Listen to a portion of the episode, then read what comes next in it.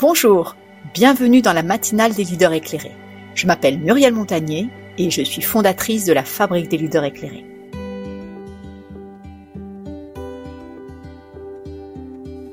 Chaque mois, nous mettons en lumière un dirigeant qui témoigne du chemin qu'il a emprunté pour réinventer son leadership et celui de son entreprise pour mieux répondre aux enjeux d'évolution du monde actuel.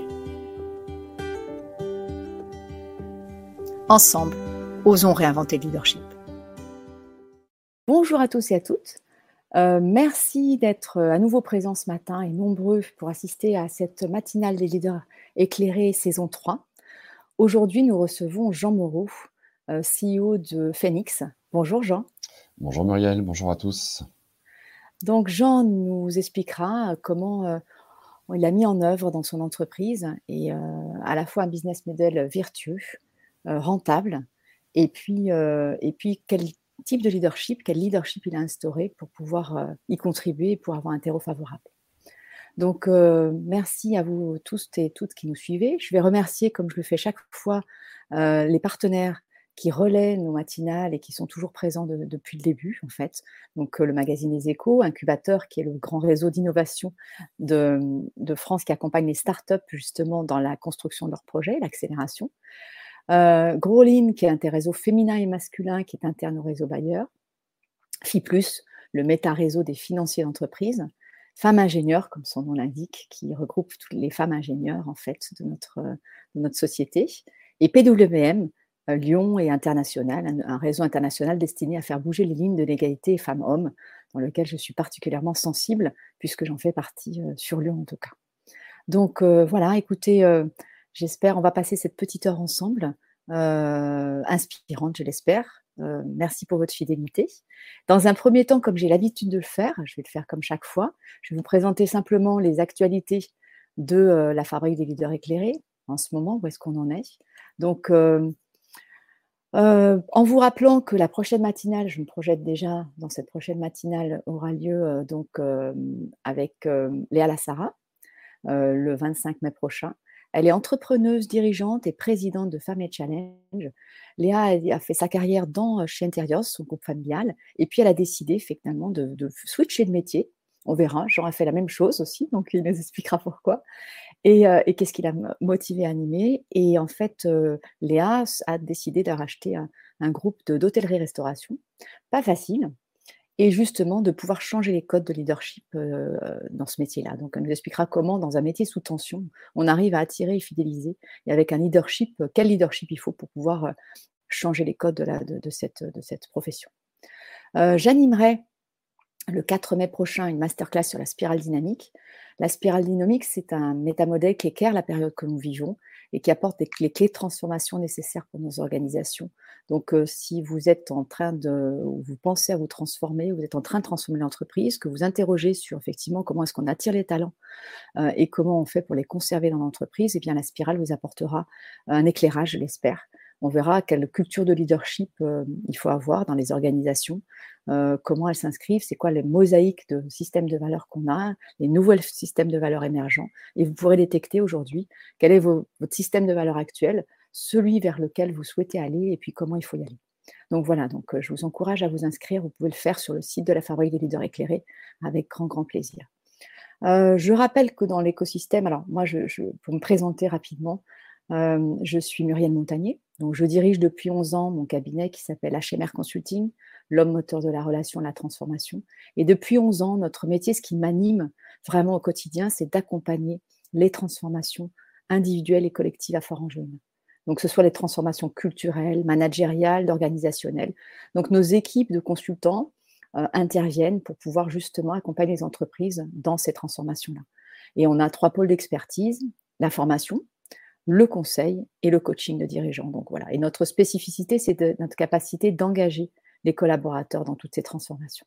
Donc voilà ce qui m'anime au quotidien. Et en 2019, j'ai créé la Fabrique des leaders éclairés. Et c'est pour ça que vous êtes dans cet écosystème-là aujourd'hui.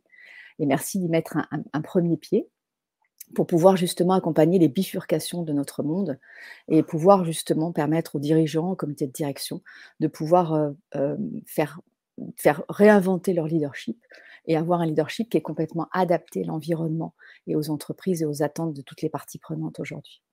Voilà, pour pouvoir avoir un deuxième pied dans, la fabrique des leaders éclairés, si vous le souhaitez, on organise euh, des séances de découverte du club des leaders éclairés. On est en train de déployer ces clubs.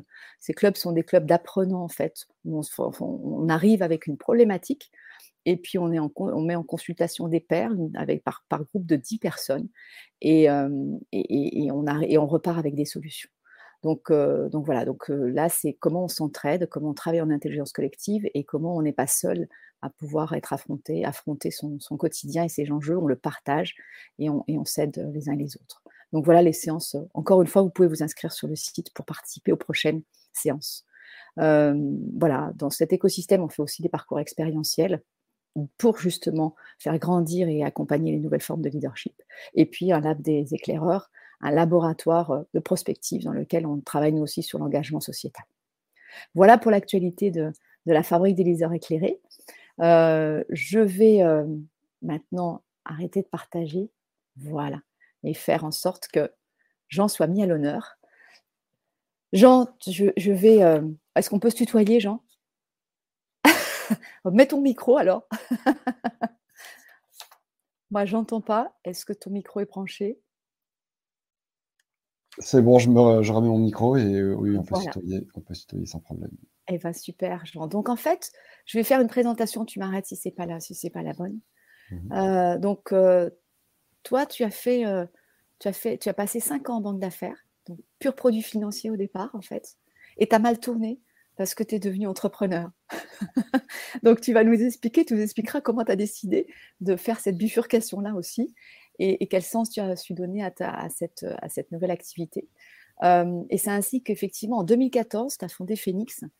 C'est une scale-up labellisée Bicorp et ESUS qui est pionnière dans la, réduction du gaspillage et dans l'activité, ça consiste à donner une seconde vie aux invendus de la grande distribution, des boulangeries, du commerce en fait, et de tous les acteurs industriels et non industriels, à travers plusieurs filiales en aval au niveau du consommateur. Enfin, ça, tu nous expliqueras un peu comment ça fait. Moi, j'ai téléchargé, j'ai déjà commencé à télécharger, à regarder ce qu'il y avait comme, comme, comme, comme, comme, bon plan tout autour de moi pour aller récupérer des paniers, effectivement, via ton, via ton appli. Euh, mais tu es aussi, alors tu fais pas que ça, tu as plusieurs vies aussi. Tu, es coprésident du mouvement Impact France, administrateur de Big Corp et Business Angel et board member de plusieurs startups. Je ne sais pas comment tu fais, mais je pense que tu expliqueras aussi. Tu as des journées beaucoup plus longues oui, c'est vrai. pour te dire tout ça. Et puis, euh, et puis tu es aussi, alors tu as gardé un pied dans la finance parce que par ailleurs, tu, es, euh, tu participes à plusieurs comités d'investissement de fonds à impact. Hein, si j'ai bien, si bien compris. Absolument. Donc Jean, d'abord dis-nous, euh, c'est quoi ce business model? C'est quoi Phoenix? Et comment à, comment en es arrivé là en fait? Et comment tu arrives aujourd'hui à faire en sorte de coupler un business virtuel, euh, un modèle de business vertueux qui préserve le sens, l'impact et l'efficacité économique? Comment on peut faire ça en fait? C'est possible? Eh ben, on essaye de le démontrer.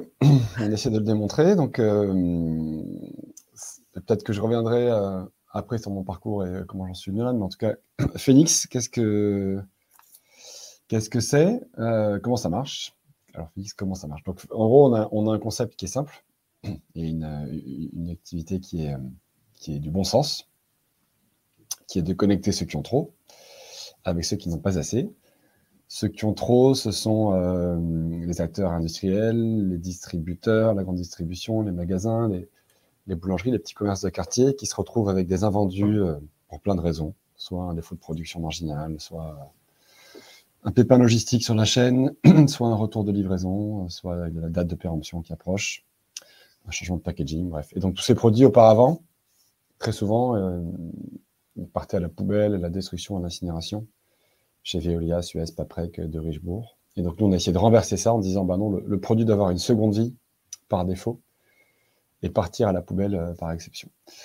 Donc, on a essayé de casser euh, ce qui était fait jusqu'à maintenant, à savoir le modèle camion-poubelle, incinérateur, pour le remplacer par euh, trois filières, là encore de bon sens en aval, donc le côté demande, des consommateurs, des associations caritatives et des filières animales.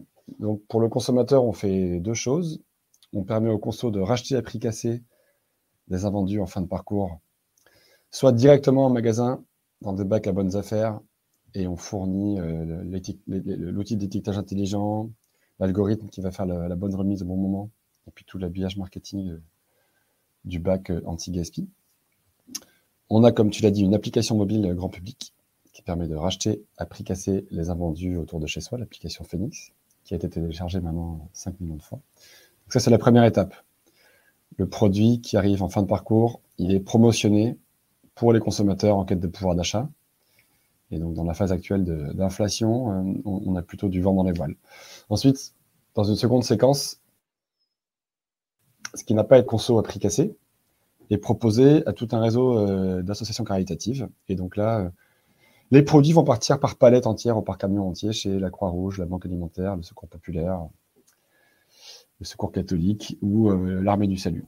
Et ça va nourrir les plus démunis donc ça, c'est notre métier historique. On a essayé de, digitaliser et d'optimiser, de, généraliser la pratique de dons alimentaires à travers une plateforme qui est une sorte de, vente privée du don alimentaire qui connecte les magasins, les usines avec les assos.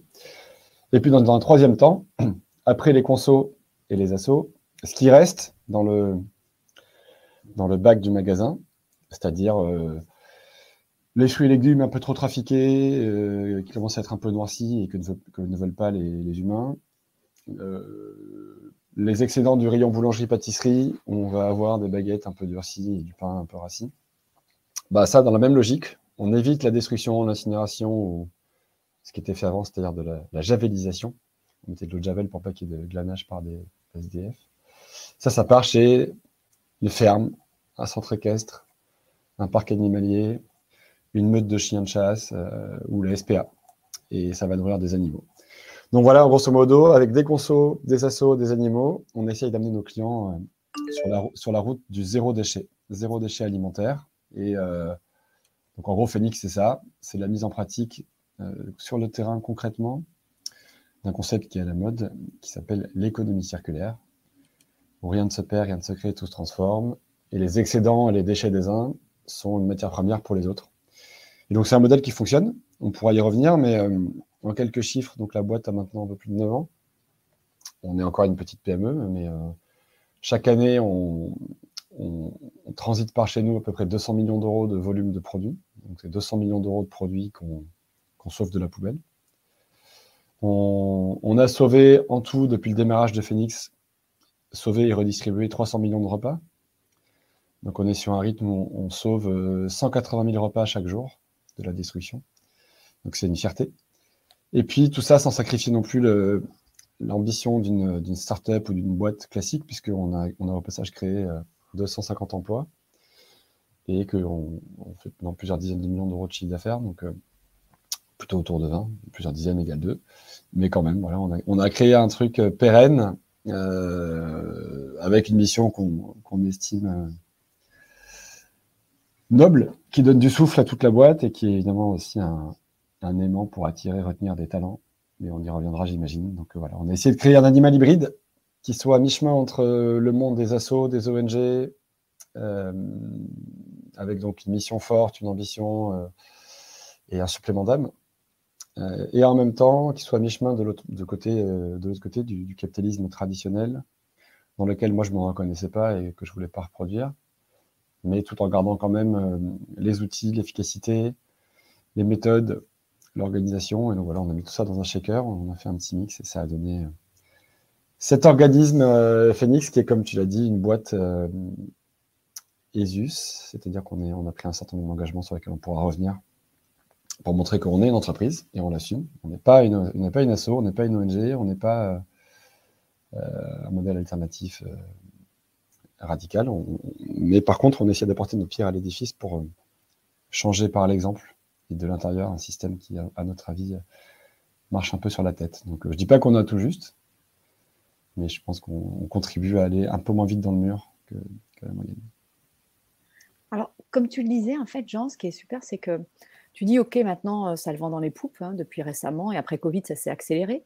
Mais toi, en 2014, c'était pas d'actualité, ça. Comment tu as fait pour passer justement de banque d'affaires? C'est quoi l'idée qui t'est venue et qui t'a animé en fait? Qu'est-ce qui a fait que tu as fait cette bifurcation en fait, Jean-Toi Alors moi, sur, sur, le, sur, le, sur le why, je suis euh, très clair, c'était une, quête de sens. donc j'ai passé effectivement, j'ai fait un parcours classique, moi, de, classique, un parcours de privilégié plutôt. parce que j'ai eu la chance de faire une prépa, une école de commerce, Sciences Po, etc. Et je me reconnaissais pas dans. j'ai bien aimé les. J'étais à l'ESSEC. Euh, évidemment j'ai adoré le l'expérience, le terreau, euh, tout ce qu'il y avait autour. Après, je, je, je, me sentais pas l'âme d'un businessman pur et dur, et je voulais euh, et je voulais rajouter un petit, supplément d'âme à, ma carrière et, et, retrouver une coloration intérêt général, utilité publique. Mais j'ai malgré tout commencé en M&A, donc en fusion-acquisition, chez Merrill Lynch, une grosse banque américaine où je faisais euh, des, fusions-acquisitions de, boîtes du CAC 40 sur des transactions euh, toujours au-dessus d'un milliard de, dollars de valeur d'entreprise, donc des, gros morceaux. Et j'étais pas malheureux, honnêtement, j'étais pas malheureux, ça serait craché dans la soupe que de dire ça, parce que c'est un métier qui est assez euh, exigeant dans un univers confidentiel, un peu stratégique, assez grisant, avec des gens qui travaillent beaucoup, mais qui sont plutôt, plutôt smart. Et puis on est bien traité, bien rémunéré, bien formé. Donc euh, il y avait plein de choses positives. Mais moi, ce qui bloquait, c'était au bout de six ans, c'était le manque de sens et le manque de fierté à dire ce que je faisais euh, autour de moi. Euh, il y avait un côté prestigieux dans le métier, mais, à part ça, ça ne me faisait pas plus vibrer que ça. Et j'avais envie de, de, mettre mes compétences au service d'une cause qui me tenait à cœur, d'aligner mes aspirations personnelles et mon quotidien pro et, donc de ne pas subir euh, les journées. Et, de, après, c'était presque une question philosophique, mais d'avoir une vision du travail plus comme euh, libérateur que, que, qu'aliénante. Et, donc, euh, je, je, voulais que mon boulot soit une fin en soi et pas juste un moyen de payer des factures et de rembourser un emprunt immobilier et d'attendre mon bonus d'année en année. Euh, donc, voilà. Et donc après, une fois qu'on a dit ça, qu'est-ce, que je me suis dit? Je me suis dit, bon, ok, je peux pas, il faut que j'arrête de me plaindre d'être pleurniché, il faut que je prenne ma, vie en main. Et donc, on va suivre cette intuition et on va essayer de créer quelque chose qui, va dans ce sens-là. Donc, c'était quelque part à mi-chemin entre une crise d'adolescence en retardement ou une crise de la quarantaine anticipée, mais, euh, donc à 30 ans, pour le coup, à 30 ans, en 2014, j'ai dit, euh, allez, on repart de zéro, on se met dans le, dans le montagne russe de l'entrepreneuriat. Et donc après avoir créé plusieurs, euh, après avoir pardon, après avoir testé plusieurs euh, idées, toutes avec une coloration utilité publique, intérêt général. on, s'est dit, on était deux associés à l'origine, deux cofondateurs, que la thématique du gaspillage alimentaire, c'était un bon terrain de jeu parce qu'il y a à la fois un pilier social, puisqu'on connecte euh, les, magasins, les usines avec les plus démunis et on redistribue du pouvoir d'achat aux Français. Donc, euh, il y a un volet social qui est très clair et qui est intuitif. Il y a aussi un volet environnemental qui est moins clair, mais euh, qui est très fort quand même, puisque si le gaspillage alimentaire était un pays, ce serait le troisième émetteur de gaz à effet de serre, juste après la Chine et les États-Unis. Donc, on a aussi un gros rôle à jouer dans la réduction du, changement climatique. parce que la, la nourriture, l'alimentation, entre le champ et l'assiette, par sa production, euh, sa récolte, son transport, sa consommation non-consommation destruction, ça consomme beaucoup, beaucoup de, CO2, d'eau, etc. Donc, euh, il y a un gros euh, volet environnemental chez nous. il, y a un, volet économique, puisque j'y reviendrai, mais il y, a un, modèle économique derrière tout ça qui est que on arrive à transformer un centre de coût en centre de profit. Et donc, il y a un impact sur le compte de résultat. On ne fait pas ça pour la gloire ou pour cocher des cases, on fait ça aussi parce qu'il y a un intérêt économique à ne pas détruire et à valoriser les invendus. Donc voilà, pilier social, pilier environnemental, pilier économique, avec de la tech et du digital en transverse. Ça me paraissait être un bon, euh, un bon terrain de jeu et, c'est important parce que. Et puis, et puis pardon, sur un sujet aussi qui, est, qui, a, qui a de l'ampleur, qui n'est pas un marché de niche, où il y a plusieurs milliards de produits qui vont à la poubelle chaque année. Et, donc, on peut créer quelque chose de, costaud. Quoi. j'ai beaucoup de respect pour, euh, pour les aventures. Euh, small is beautiful, autofinancées et, qui n'ont pas vocation à, devenir euh, grosses. Mais sur Phoenix, on considérait que à la fois par euh, traction personnelle, par euh, parce que le sujet le mérite aussi, le, sujet presque commande qu'on soit ambitieux. Et on considérait qu'il y avait la place pour créer quelque chose de, costaud, qui grossisse vite. Et donc, voilà, 30 ans, j'ai fait, j'ai fait le grand saut. Et peut-être un dernier élément là-dessus, par rapport à ce que tu disais en, question. Effectivement, en 2014, le sujet du gaspillage alimentaire, et des invendus, de la consommation responsable était beaucoup moins dans l'air du temps. Donc, si, je prends un peu de recul, on était presque 2-3 ans euh, trop en avance par rapport à un time to market qui aurait été 100% adéquat. C'est-à-dire que quand, on s'est lancé, il n'y avait, pas euh, tout le cadre réglementaire qu'il y a aujourd'hui, parce qu'aujourd'hui, le, gaspillage alimentaire et non alimentaire est interdit. Il n'y avait pas euh, autant de bruit médiatique autour du sujet. Il n'y avait pas, euh, il y avait pas nos concurrents aussi. Donc, euh,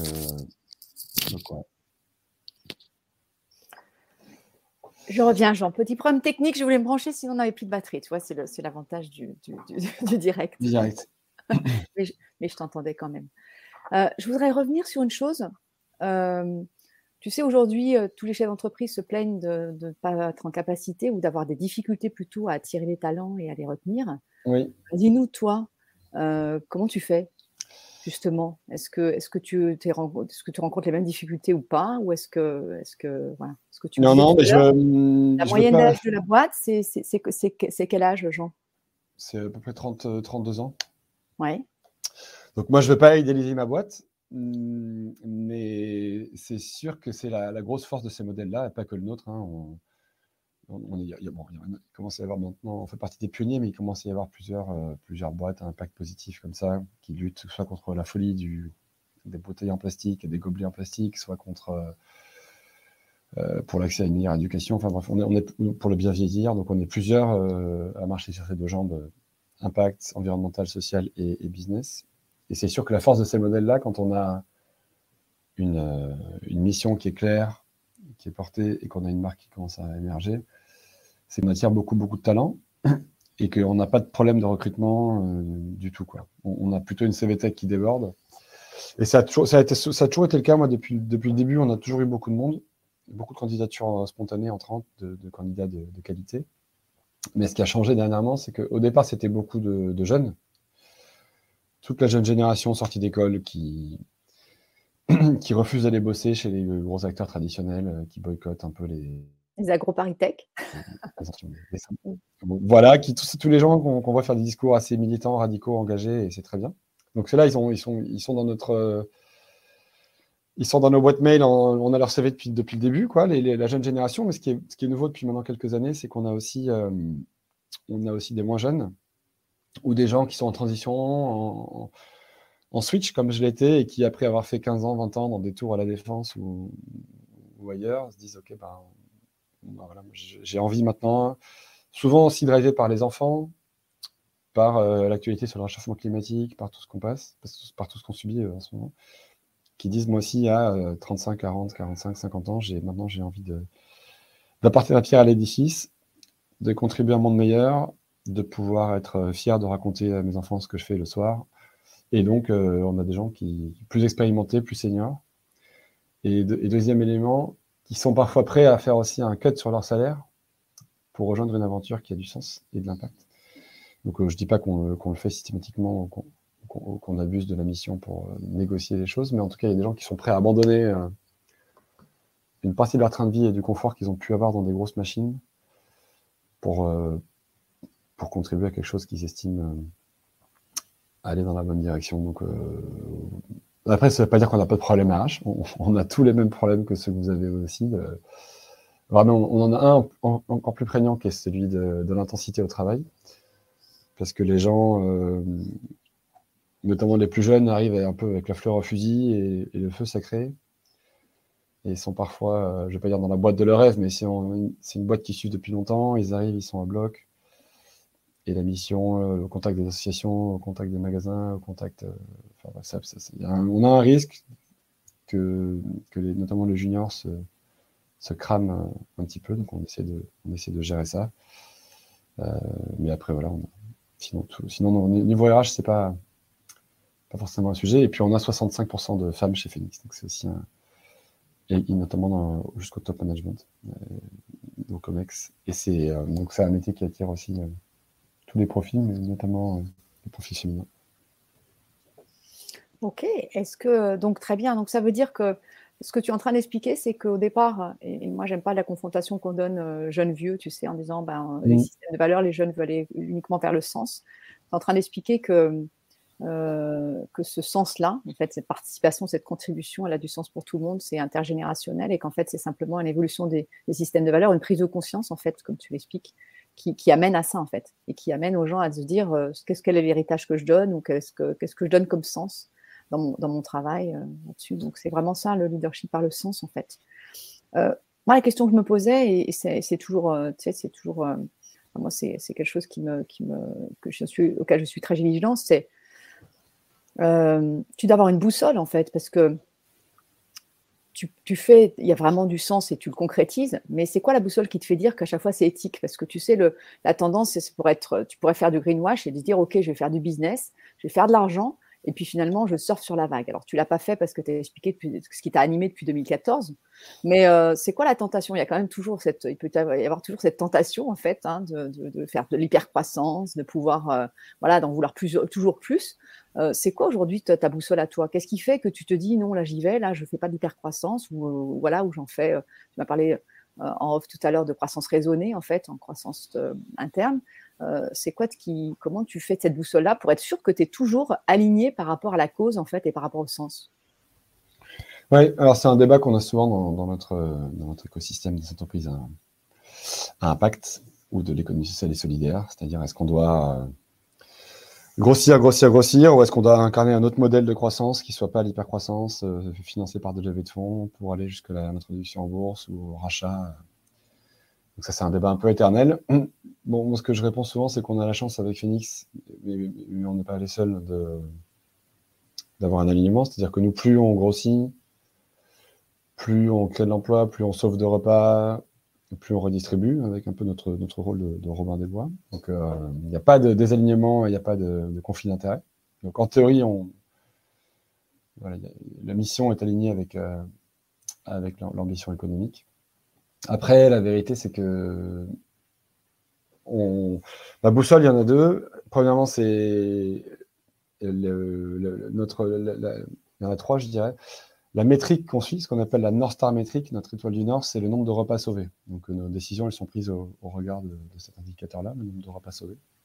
Et, donc quand on arbitre entre deux projets, on dit ok, c'est lequel qui va nous permettre de sauver le plus de, le plus de repas. La deuxième boussole, c'est l'équipe parce qu'on a des gens, euh, en fait, la mission, le métier de Phoenix attire des gens qui sont encore plus engagés que moi. Et, tant mieux, c'est bien. Et donc, euh, au contact de l'équipe, au contact de, en co-création euh, avec l'équipe aussi, il y a des garde-fous qui sont posés et, c'est très bien comme ça, quoi, dans, les parties prenantes de la boîte, le, CSE, et ainsi de suite, on arrive à, à, placer le curseur au bon, bon niveau. Parce qu'encore une fois, on a une population qui est très, très, très engagée sur les différents volets socio-environnementaux que j'ai décrits. Et le troisième garde-fou, c'est des engagements euh, de, certification externe, parce que justement, on ne voulait pas être jugé parti, on ne voulait pas faire de, mission d'impact washing ou de greenwashing.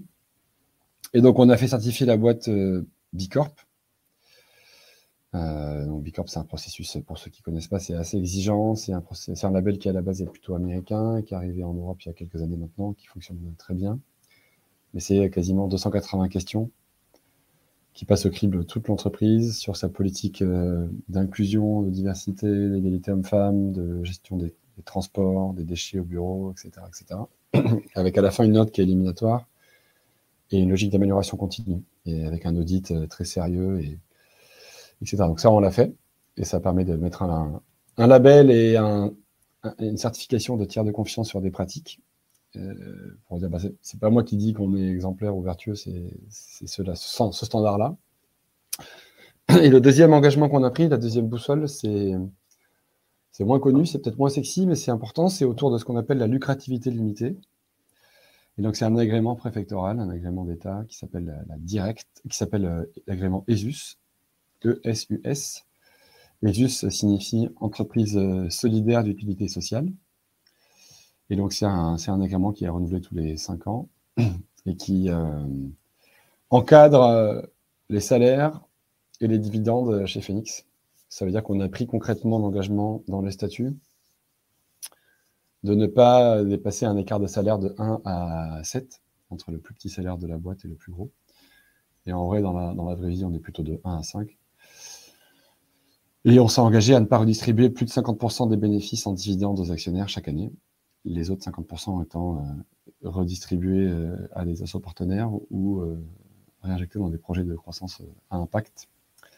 Donc voilà, c'est ça un peu les garde-fous, les créativités limitées, labellisation externe, co-construction en interne avec, les, parties prenantes de l'entreprise.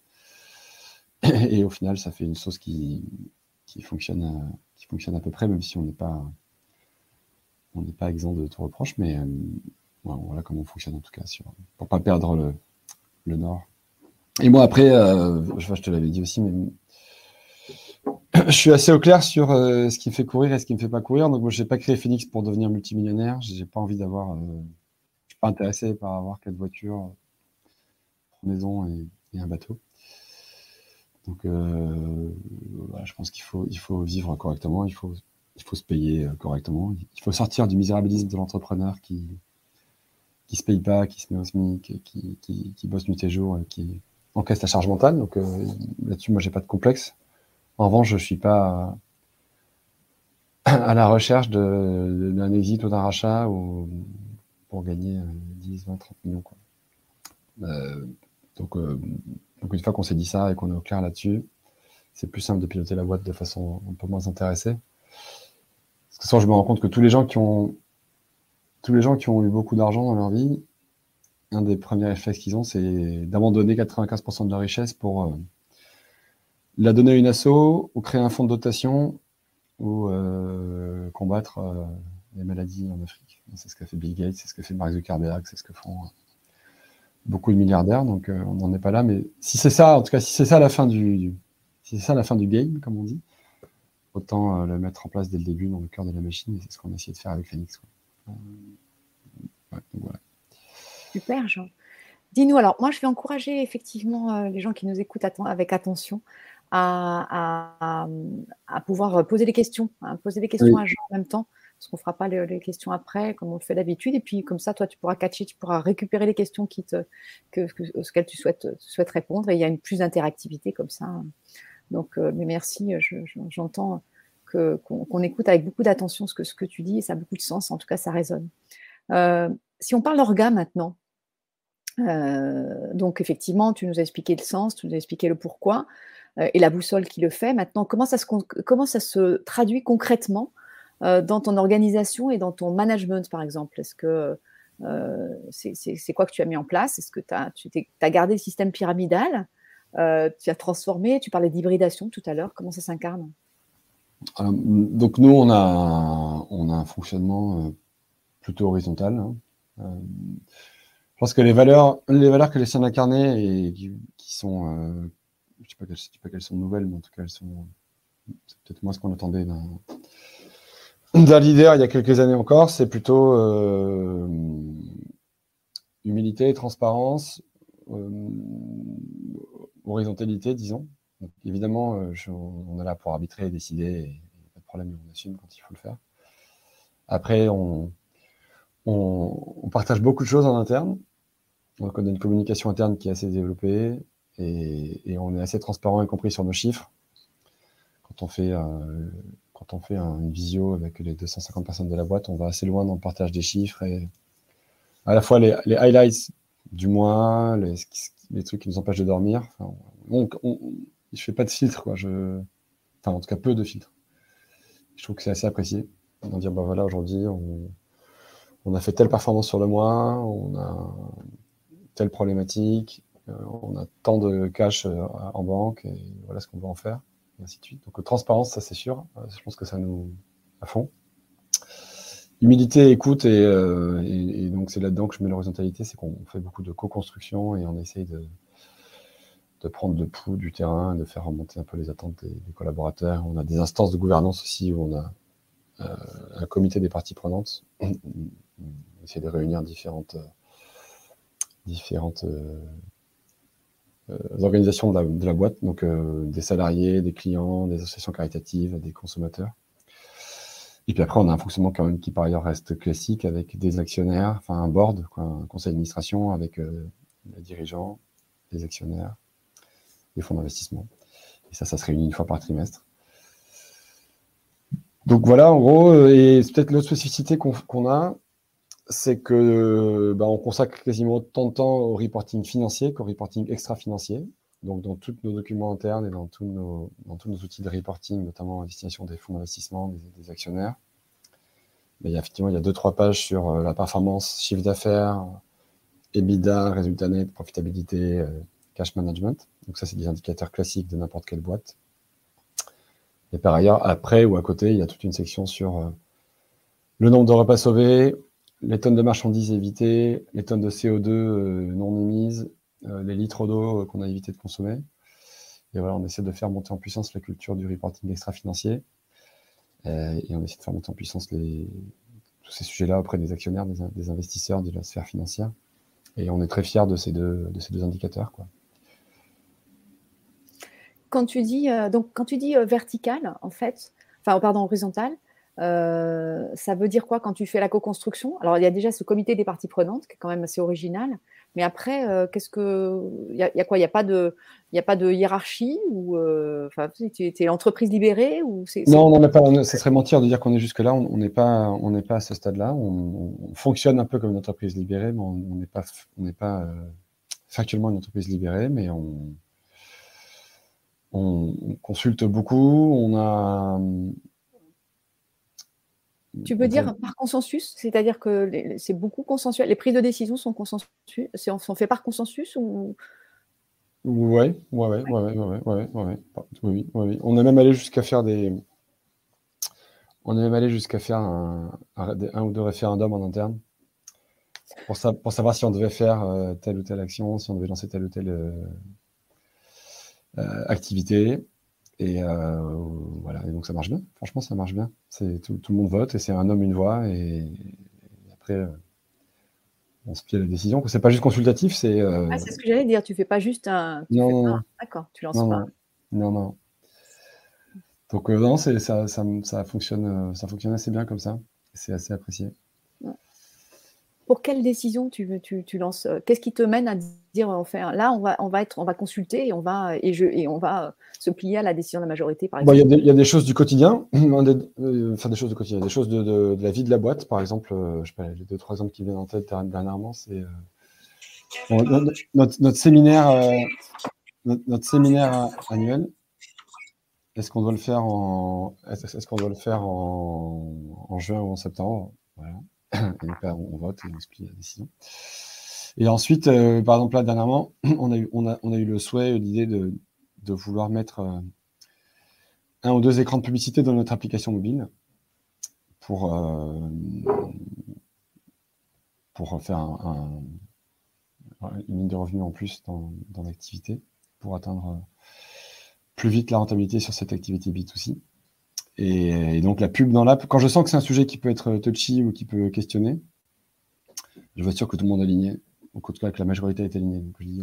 Jusqu'à maintenant, il n'y avait pas de publicité dans l'application Phoenix. C'était une application transactionnelle euh, uniquement, où le magasin publie des paniers d'invendus à moins 60%, et les consommateurs en face peuvent les réserver et passer les chercher. Et euh, on a souhaité rajouter ou tester en tout cas l'ajout de publicité euh, discrète, mais quand même, voilà. Et ça, je voulais consulter les gens en interne. Et donc, il y a eu un retour qui était OK sur le principe, on comprend. Par contre, on veut pouvoir blacklister certains annonceurs. Et donc, on a, on a fait un fichier Excel ouvert, enfin, Google Sheet, pour le coup, et où, euh, où, les, les, gens de chez Phoenix ont pu dire, euh, ont pu lister les entreprises qui ne souhaitaient pas euh, voir comme annonceur sur notre application. Et on, s'est plié à ça. Donc on a fait du, raisonnement sous contrainte et ça, limite le champ des possibles, mais c'est aussi comme ça qu'on embarque tout le monde et qu'on est sûr que. Et tu perds pas ton âme. pas... Voilà, exactement. Hmm. Ok. Alors il y a une question qui est posée et qui me semble très intéressante, c'est quels sont après 10 ans les principaux obstacles auxquels tu restes confronté en fait? Alors, ouais, c'est une bonne question. Il y en a. Hum, il y en a plein parce que l'entrepreneuriat c'est difficile. Hein. c'est beaucoup de. Là, je raconte la belle histoire où tout a l'air fluide Mais en fait, c'est trois bonnes nouvelles, une mauvaise nouvelle, on va cartonner, ah ben non, on va mourir. Et puis c'est vraiment l'ascenseur émotionnel tous les jours, mais c'est y compris au bout de dix ans, c'est une première, un, premier retour d'expérience, c'est que je pensais qu'après dix ans, quand la boîte ferait 15, 20, 25 millions d'euros de chiffre d'affaires, qu'on serait 250, ça pourrait rouler tout seul Et ben la réponse est non. et c'est toujours euh, intense, fragile. Euh, ça, demande d'être sur le pont. Quoi, donc, euh. Après, les obstacles qu'on a, il y en a, je, dirais qu'il y en a trois. Le premier, c'est que malgré tout ce qu'on a raconté, on, et malgré le changement dans l'air du temps, l'apparition de, plein de, marques qui poussent dans notre direction, que ce soit le Bon Coin, Vinted, Back Market, même nos concurrents, les Too Good.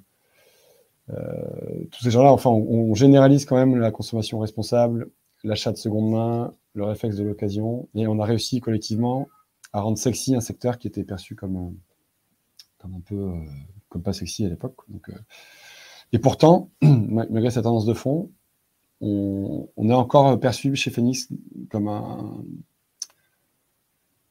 une solution un peu nice to have. C'est-à-dire que je, suis je, suis une usine euh, agroalimentaire, je suis un producteur agricole ou je suis un grand distributeur. Euh, gérer les invendus, gérer la démarque, vider les poubelles, c'est bien et c'est important et c'est une obligation légale, mais c'est du nice to have c'est pas du must-have. Donc, euh, quand je lance un magasin, j'ai besoin d'un système de caisse, j'ai besoin d'un système d'éclairage, j'ai besoin de meubles de chambre froide, etc. Euh, la partie Phoenix, on n'a pas encore réussi à la rapatrier vraiment au cœur du réacteur et en faire un truc euh, qui soit une évidence. Il faut encore se battre pour que le, les directeurs, les directrices de magasins et d'usines aient les réflexes anti-gaspi, zéro déchet circulaire. Mais ça va venir, mais ça prend du temps. Ça, c'est la première chose. C'est lié à un deuxième, un deuxième obstacle, un deuxième frein qui est euh, le décalage euh, entre le cadre réglementaire et son application concrète. Donc nous, quand on s'est lancé en 2014, il n'y avait pas de loi euh, en notre faveur. On a, on a, œuvré pour que, par influence, par lobbying, par tout ce qu'on peut faire, on, émerge une loi anti-gaspillage. Donc la loi anti-gaspillage a été promulguée en 2017. Elle interdit la gaspillage et la destruction des invendus et, l'eau de javel sur les invendus dans les surfaces de 400 mètres carrés et plus. Et donc ça, quand la, loi est sortie, c'est une loi qui s'appelle la loi Garot. Et c'est, sinon, c'est 10 000 euros d'amende par infraction. Donc un magasin qui se mettrait à détruire de la nourriture encore consommable, il serait sous le coup de 10 000 euros d'amende. Donc quand la loi est sortie, tout le monde nous a dit oh, vous allez cartonner, ça, ça va partir sur Mars, ça y est, c'est fini et tout. Et en fait, non, pourquoi? Parce que euh, il y a encore un gros décalage entre euh, la loi et son application. Et donc, il y, a, assez peu de, contrôle sur le terrain, il n'y en a pas. Il n'y a pas de police du gaspillage alimentaire. Il n'y a pas de, contrôle euh, par la DGCCRF, la répression des fraudes, etc. Donc, on, subit aussi ce truc-là qui est enterré dans un cadre légal qui pousse dans notre direction. Et en réalité, il n'y a pas trop de peur du gendarme. Et donc, voilà premier, euh, premier, euh, premier, euh, premier frein, premier obstacle, c'est ce que j'ai dit. On est nice to have et on est cantonné aux directions RSE, développement durable, qui ne sont pas toujours suffisamment légitimes en interne et suffisamment dotées en budget pour qu'on passe à l'échelle. Et donc, on aimerait bien sortir de ces directions-là pour aller vers les centres de décision des entreprises, les directions achats, direction générale, secrétaire général, les patrons, patronnes. Deuxièmement, décalage dans la loi. Troisièmement, les cycles de vente aussi et, le décalage qu'il y a entre le temps d'une startup et le, temps des grands comptes, euh, des grands groupes et du politique, euh, parfois un, cycle de vente, ça peut prendre 12, 18, 24, 36 mois, et puis entre-temps, la personne qui était notre champion interne, euh, soit elle, bouge dans une autre boîte, soit elle fait un transfert interne, on repart à zéro. Donc voilà, on, on subit un peu les aléas des, d'un cycle commercial classique. Donc voilà, les obstacles qu'on rencontre. Et après, le dernier obstacle, c'est euh, ce que j'ai trouvé difficile, moi, c'est l'expansion à l'étranger. L'expansion à l'étranger. J'ai trouvé plus simple l'expansion sectorielle que l'expansion euh, sectorielle. J'ai parlé beaucoup d'alimentaire, mais en fait, on s'est dit euh, du gaspillage, il y en a aussi dans le non alimentaire périssable. Donc les fleurs, les plantes chez Monceau Fleurs, chez Truffaut, qui ont le même problème que l'alimentaire. C'est-à-dire que ce sont des bouquets de fleurs ou des ficus et, des plantes qui sont dans les rayons de chez Truffaut et qui, au bout d'un moment, commencent un peu à défraîchir. Et donc, au final, on a fait la même chose que dans l'alimentaire. On a dit, OK, les plantes, chez Truffaut, qui est un de nos clients, on va faire deux choses. On va les revendre à prix cassé sur une application Phoenix. Pour les gens qui n'auraient pas les moyens d'acheter des bouquets de fleurs à 40 euros ou, un ficus à 80 euros, ben, ils pourront les toucher à moins 60, 70%, 70%. Ils auront juste à faire un peu de, bouture ou de jardinage. Et c'est très bien, tout le monde est gagnant. Plutôt que d'envoyer ça en déchets verts. Et puis, deuxième temps, ce qui n'a pas été revendu à prix cassé, on va le donner à des SO, des maisons de retraite, des EHPAD. Ça va, euh, les plantes, les fleurs vont, illuminer pendant ne serait-ce que quelques jours ou quelques semaines euh, des, chambres pour les enfants dans les hôpitaux, etc. En tout cas, c'est toujours mieux que de le mettre euh, en incinération, en destruction, en, déchets verts, en biodéchets organiques. Donc l'expansion sectorielle de l'alimentaire et le non-alimentaire, elle s'est plutôt bien passée, parce qu'après on a continué sur euh, les produits d'hygiène, on a continué sur les produits de première nécessité, serviettes hygiéniques, brosse à dents, dentifrice dont, ont vraiment besoin les bénéficiaires des assauts caritatives, presque même avant l'alimentaire, de pouvoir euh, être digne, etc. Donc ça, ça c'est l'expansion géographique, ça a été plus compliqué pour nous d'aller euh, lancer Phoenix en Espagne, au Portugal, en Belgique, en Italie. On a essayé plusieurs modèles. Euh, on a essayé de ce qu'on appelle le, greenfield. Donc on part de zéro et on construit une équipe, une marque et on conquiert un nouveau marché. On a essayé par acquisition les deux n'étaient pas simples. Donc, euh, ça, c'est aussi un, obstacle pour nous. Euh, les marchés, euh, les marchés transfrontaliers ont l'air d'être assez, similaires. On peut se dire qu'en Espagne, on n'est pas loin de nos bases d'un point de vue culturel. Et en plus, il y a aussi les mêmes acteurs. Il y a Auchan qui est fort, il y a Leclerc, il y a Intermarché, il y a Carrefour, côté offre. Danone aussi. Et puis en face, il y a Caritas, euh, Secours catholique, la Banque alimentaire. C'est le même écosystème. Et pourtant, euh, et pourtant c'est, il y a au moins 5-6 ans de, décalage dans la prise de conscience, dans la maturité du marché. Et donc on se retrouve à devoir évangéliser, à devoir euh, construire à nouveau les conditions du succès. Et on l'a fait une fois en France, le refaire dans tous les pays, c'est quand même lourd. Ce que tu expliques, Jean, enfin, si je, si j'entends ce que tu dis, c'est d'abord, un, il y a hum, une maturité culturelle à avoir. Parce que quand tu dis, même dans les magasins aujourd'hui actuels, euh, tu passes en second, ils n'ont pas forcément le réflexe parce que culturellement, ils ne pensent pas ça forcément. Donc, il y a, y cette. Euh, et, ce que tu expliques, c'est le déploiement, il se passe si la maturité culturelle le permet, en fait. Il faut que le terreau soit favorable. Et tous les mmh pays ne sont pas égaux par rapport à ça, hein, c'est ce, que tu, ce que tu dis.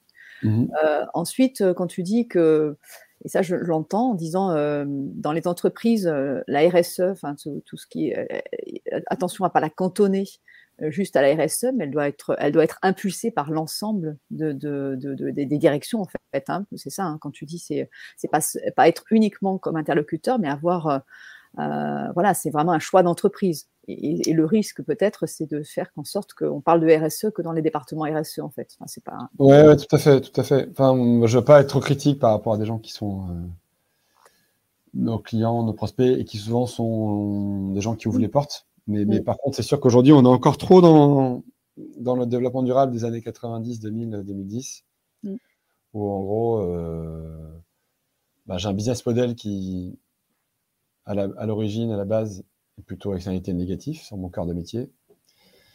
Mais euh, par ailleurs, j'ai doté une fondation ou une, direction RSE de, quelques centaines de milliers d'euros de budget pour euh, planter des arbres en Amazonie, pour mettre des rues sur le toit. Et, donc, je peux dormir tranquille. Quoi, parce que quelque part, je compense de la main droite par des actions un peu coup de poing, ce que je peux faire de la main gauche dans mon, dans mon business as usual. Et ça, je dis pas que c'était inutile c'était la bonne première étape pour passer de 0 à 1 dans le développement durable et la, et la, et la, RSE. Mais c'est une étape qui, à mon avis, est dépassée, mm. qui ne dupe plus personne, ni les consommateurs qui ont monté en compétence, euh, qui sont montés en compétence là-dessus, ni les médias euh, qui creusent et qui, qui savent dénicher maintenant les, les supercheries, euh, ni les jeunes générations qui ont pareil, qui ont compris et qui veulent plus de ce truc un peu schizophrène de compensation, qui veulent que le, que le doing good soit rapatrié de façon intrinsèque au cœur des business models au cœur du réacteur, quoi, donc dans la façon dont on conçoit les produits, dont on conçoit les services, que les directions RSE soient pas rattachées aux directions communication, euh, etc., mais que ce soit rattaché vraiment à la direction générale. Ça, c'est un exercice que je demande, que je demande aux équipes de faire souvent. C'est quand on regarde un compte, on dit bah, où est rattaché la RSE mm. dans l'organigramme. Si elle est rattachée à la communication ou à la fondation, c'est euh, alerte rouge, quoi.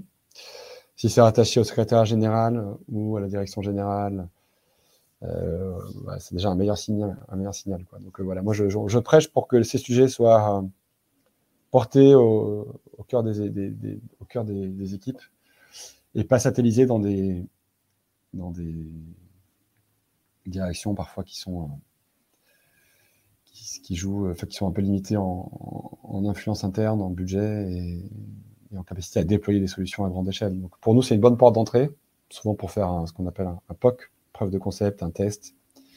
Mais ensuite, quand il faut passer à l'échelle, c'est plus l'interlocuteur qui, fonctionne.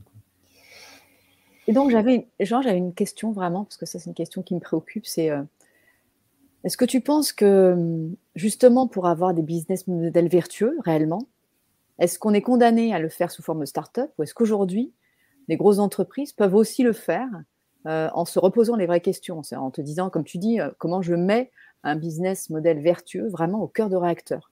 Comment je fais pour... Euh, alors, si je prends un exemple, par exemple, sur la pharmacie, imaginez ça, enfin, sur la, pharmacie, euh, on peut se dire, voilà, elle est, elle est sur le, le business model est basé sur le fait que euh, les maladies augmentent et donc dans ce cas, je, fais une croissance de chiffre d'affaires, etc. Mais est-ce qu'on ne pourrait pas réfléchir à un business model aussi vertueux qui dit comment on fait pour limiter, pour, pour prévenir plutôt que guérir, en fait?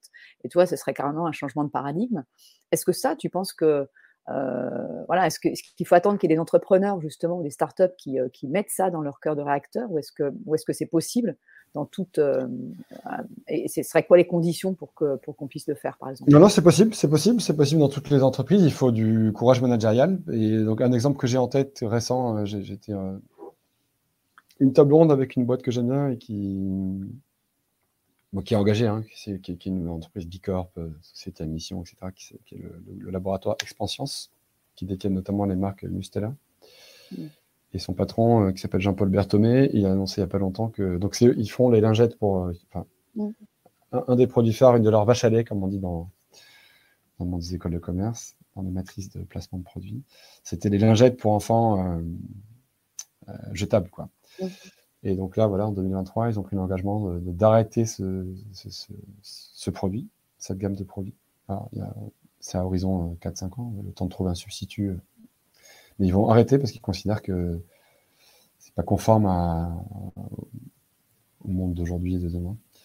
Et donc ça, d'avoir le courage de se couper euh, une main, un bras, une jambe par engagement et de, de, de renoncer sciemment à du chiffre d'affaires par, euh, par cohérence, c'est costaud. Quoi.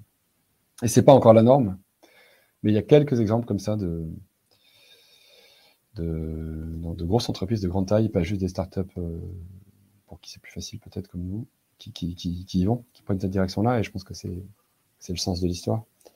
Euh, et ça veut dire aussi que es, enfin, le terreau favorable, parce que tu es dans les fonds impact, ça veut dire aussi qu'il faut que, j'allais dire, comme, tu dis, Mustela, c'est l'exemple, mais ça veut il faut aller défendre auprès de ces investisseurs que tu vas couper un chiffre d'affaires et que c'est la, la, rentabilité. Enfin voilà, c'est, euh, ça veut dire qu'il faut que les investisseurs aussi soient OK pour ça, en fait. Enfin, entre guillemets, il faut que le. le oui, oui, c'est vrai. les investisseurs que. Alors, si c'est ta boîte, c'est plus facile, mais, euh, mais si tu es drivé par des fonds, euh, tu, tu fais comment? Non, mais c'est vrai, mais il y a de plus en plus. Enfin, il, se passe dans le monde de l'investissement et de la finance, qui ce qui se passe aussi dans le monde de, du, business, c'est-à-dire euh, qu'il commence à y avoir de plus en plus de pression pour aller vers des, vers des fonds euh, ISR, euh, ESG, l'investissement responsable, la finance solidaire, la finance verte, on appelle comme on veut, mais les investisseurs ont de plus en plus de, de pression pour euh, driver leur flux financier vers des entreprises qui ont ont du sens de l'impact et qui prennent des mesures euh, assez fortes. Donc, euh, on va y arriver. On va y arriver. C'est sûr qu'on part de plus loin dans le monde de la finance, mais il y, a, à la fois des fonds pionniers très engagés, il y a à la fois des, fonds classiques qui se verdissent, euh, je pense, de façon assez sincère, et puis aussi comme partout, avec un faux nez, une fausse moustache, et qui, de passer l'aspirateur sur des, sur des montants et, des fonds. Des fait partie du jeu. Je vois qu'il y avait une question sur est-ce qu'on a des conflits avec les déchetteries ou les acteurs du recyclage. La réponse est oui. Enfin, des conflits, non, parce que sinon, euh, il nous arriverait des bricoles, parce que c'est pas un monde, euh, pas un monde rigolo.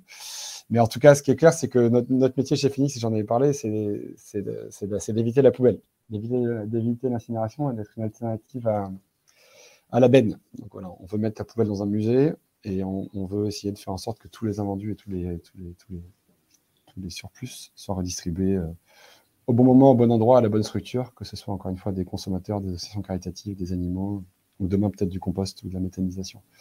Et donc concrètement, il y a, clairement un effet vase communicant où euh, dans un magasin, euh, je sais pas, Leclerc ou Carrefour ou Casino qui ne travaillait pas avec Phoenix, il pouvait y avoir jusqu'à 20-25 bacs de biodéchets par semaine.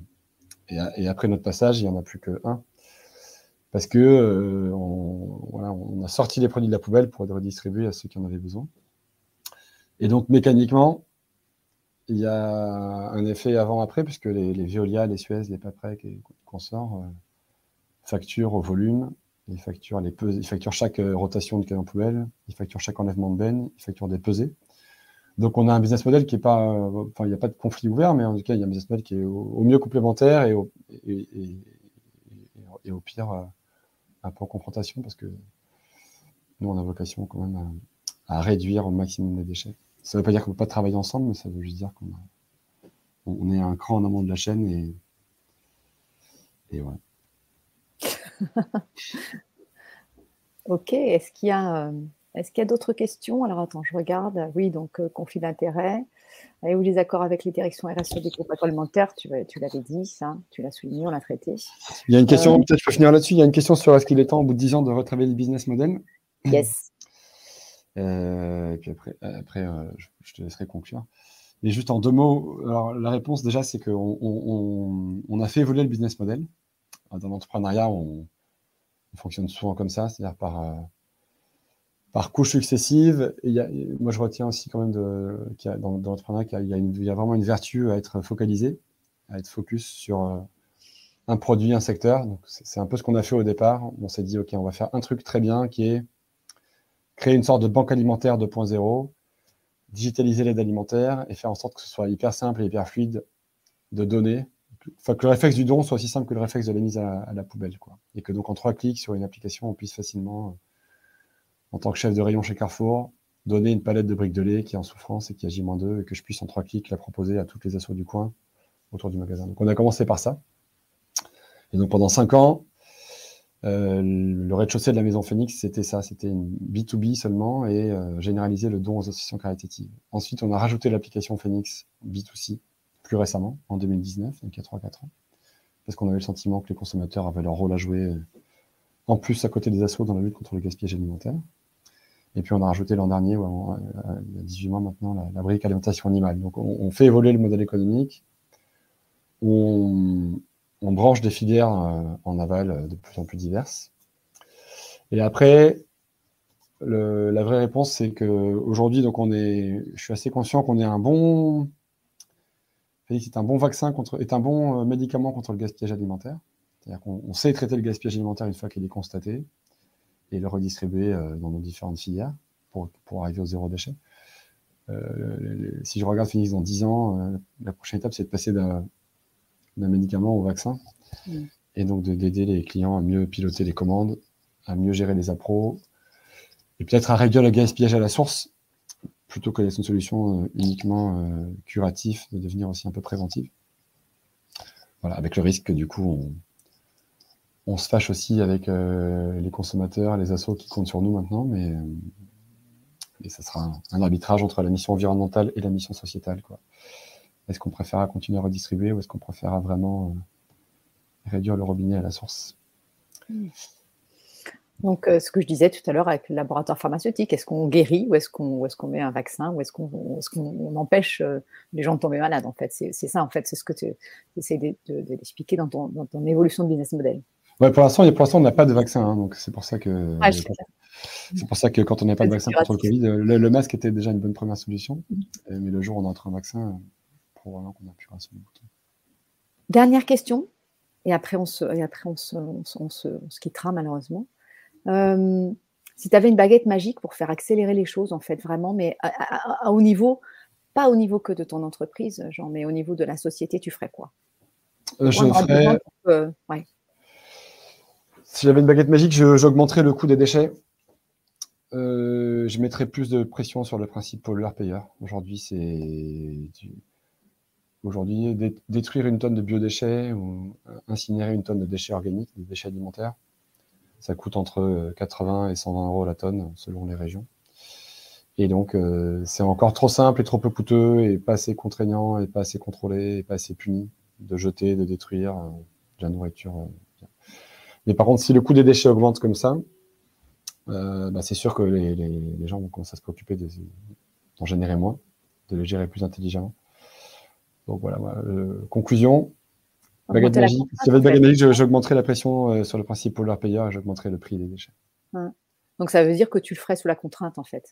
C'est ça que tu es en train d'expliquer. je, préfère, je préfère en général les carottes, les incitations. Mais là, en l'occurrence, après 10 ans, je constate que ça ne suffit pas et qu'il faut.